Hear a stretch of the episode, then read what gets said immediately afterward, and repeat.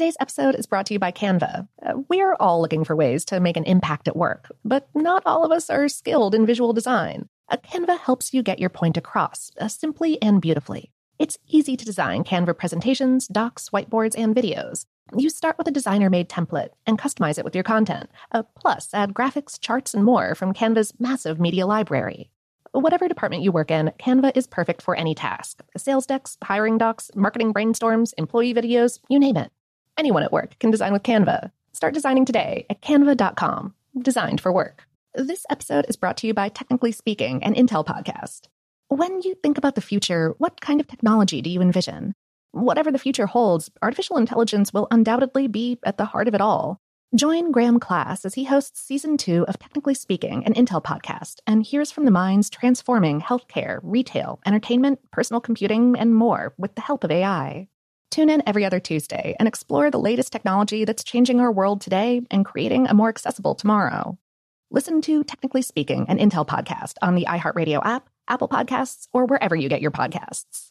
What's up? This your boy Lil Duval, and check out my podcast, Conversations with Unc, on the Black Effect Podcast Network. Each and every Tuesday, Conversations with Unc podcast feature casuals and in-depth talk about ebbs and flows of life and the pursuit of happiness. Unlike my work on stage, I tap into a more serious and sensitive side to give life advice and simply offer words of encouragement, yet remind folks to never forget to laugh. Every Tuesday, listen to Conversation with Unc, hosted by Lil Duval on the Black Effect Podcast Network, iHeartRadio app, or wherever you get your podcasts presented by AT&T. Connecting changes everything. Okay, picture this. It's Friday afternoon when a thought hits you. I can spend another weekend doing the same old whatever, or I can hop into my all-new Hyundai Santa Fe and hit the road. With available HTRAC all-wheel drive and three-row seating, my whole family can head deep into the wild. Conquer the weekend in the all-new Hyundai Santa Fe. Visit HyundaiUSA.com or call 562 for more details. Hyundai, there's joy in every journey. From BBC Radio 4, Britain's biggest paranormal podcast is going on a road trip. I thought in that moment, oh my God, we've summoned something from this board. This is Uncanny USA he says, Somebody's in the house. And I screamed. Listen to Uncanny USA wherever you get your BBC podcasts, if you dare.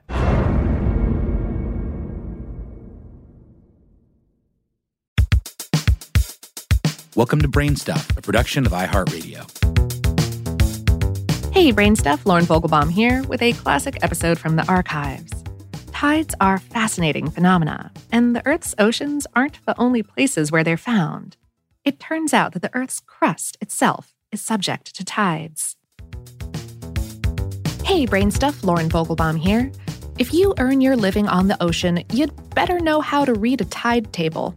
Around the world, most coastal communities witness sea levels rise and fall multiple times every day. The effect can be quite dramatic. On certain days, there's a 53 foot, that's 16 meter difference between the low and high tides in Canada's Minas Basin Inlet, for example. Working fishermen, divers, and ship captains must take fluctuations like these into account. For this reason, governments release tables that predict the heights of future tides for different corners of the oceans. Yet, unbeknownst to us, the ground beneath our feet experiences tides of its own. The phenomenon goes by many names, including land tides, crustal tides, earth tides, and, more specifically, solid earth tides. No matter what you call the process, it's caused by the same forces that generate our better known oceanic tides. Tides are complicated beasts. They're the result of several different factors all working together. The most significant contributing forces are the gravitational pulls that the sun, moon, and the earth exert on one another. The sun actually has less influence over our tides than the moon does, despite being 22 million times larger. That's because the moon is so much closer to planet Earth. As such, on the surface of Earth, the moon's gravitational force is about 2.2 times stronger than the sun's. High ocean tides, at least in most parts of the world, happen twice a day.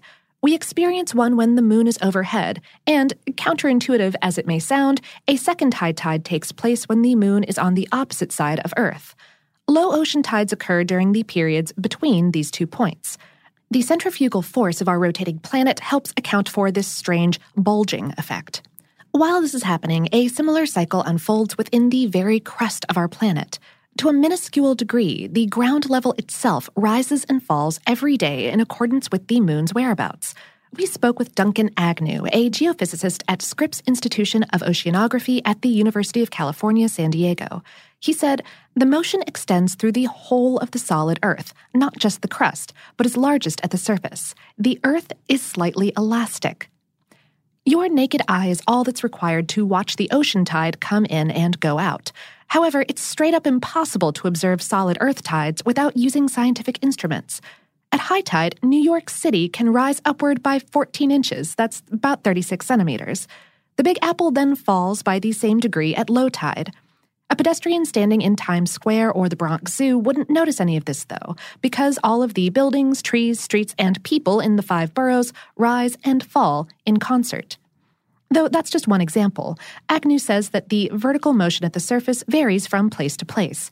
Some areas bulge and descend less dramatically than New York does, other locales outperform the big city on that score. Okay, so far we've focused on how the moon affects both solid Earth and oceanic tides, but the sun should not be ignored in this discussion. Those who live in coastal areas are well aware of how solar activity can affect the strength of oceanic tides. When the sun aligns with the moon, the sea's high tides get higher and the low tides get lower. The exact opposite happens when those two celestial bodies are situated at right angles to one another, meaning the planet ends up with low high tides and high low tides. That cycle repeats itself every two weeks and is therefore known as the fortnightly cycle. On top of giving boaters headaches, it also affects solid Earth tides. Nicholas van der Elst of the U.S. Geological Survey was the lead author of a 2016 study that investigated the link between the fortnight cycle, land tides, and seismic activity along California's San Andreas Fault. He said via email When the Earth's crust flexes in the direction of the tidal pull, this puts a stress on any tectonic faults that cut through the rock. If the combination of the tidal stress and the pre existing tectonic stress is just right, this can set off an earthquake. For that 2016 research effort, van der Elst's group compared 81,000 San Andreas earthquakes. They found that the rate of low frequency quakes increases right before the fortnightly cycle enters its solar lunar alignment stage. But Californians shouldn't lose too much sleep over this news development. The earthquakes in question are too weak and occur too far below the planet's surface to cause any serious damage on the surface. Crustal tides, van der Elst notes, are generally quote, far too small to matter for most faults. Nonetheless, the geologist has found that it's possible to observe a small but measurable influence in some locations, particularly in places like mid ocean ridges. There are also special regions of the Earth's crust where fault lines appear to be astoundingly weak. These regions tend to be deep at the roots of subduction zone faults, like the faults that dive beneath Japan and the U.S. Pacific Northwest. Down there, some 12 to 18 miles or 20 to 30 kilometers beneath the planet's surface, faults create small scale seismic tremors. Van der Elst said, the tides can have a very substantial effect on tremors, with tremor rates oscillating by up to 30% in phase with the tides.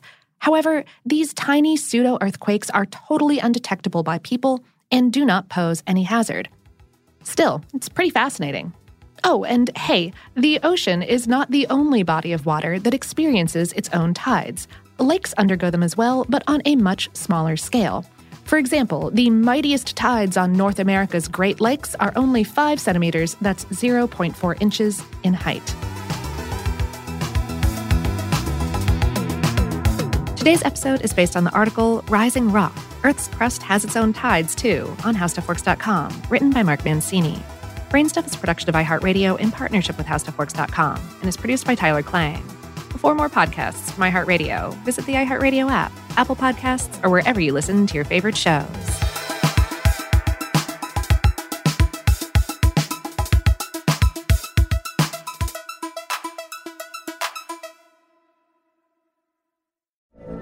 From BBC Radio 4, Britain's biggest paranormal podcast is going on a road trip.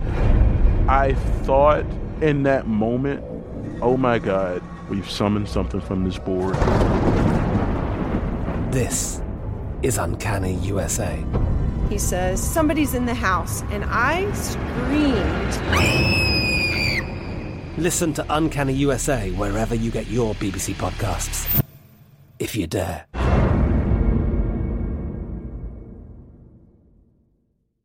Open a limited time 11 month certificate at Kemba Financial Credit Union. At 5.25% APY, it's more than triple the national average, plus, it's a safe and secure way to grow your money. Visit your local branch or kemba.org slash CD for details. Offer expires May 31st, 2024. APY equals annual percentage yield. Restrictions apply. $500 minimum and $250,000 maximum deposit. Advantage status required. Comparison based on bank rate average. Federally insured by NCUA.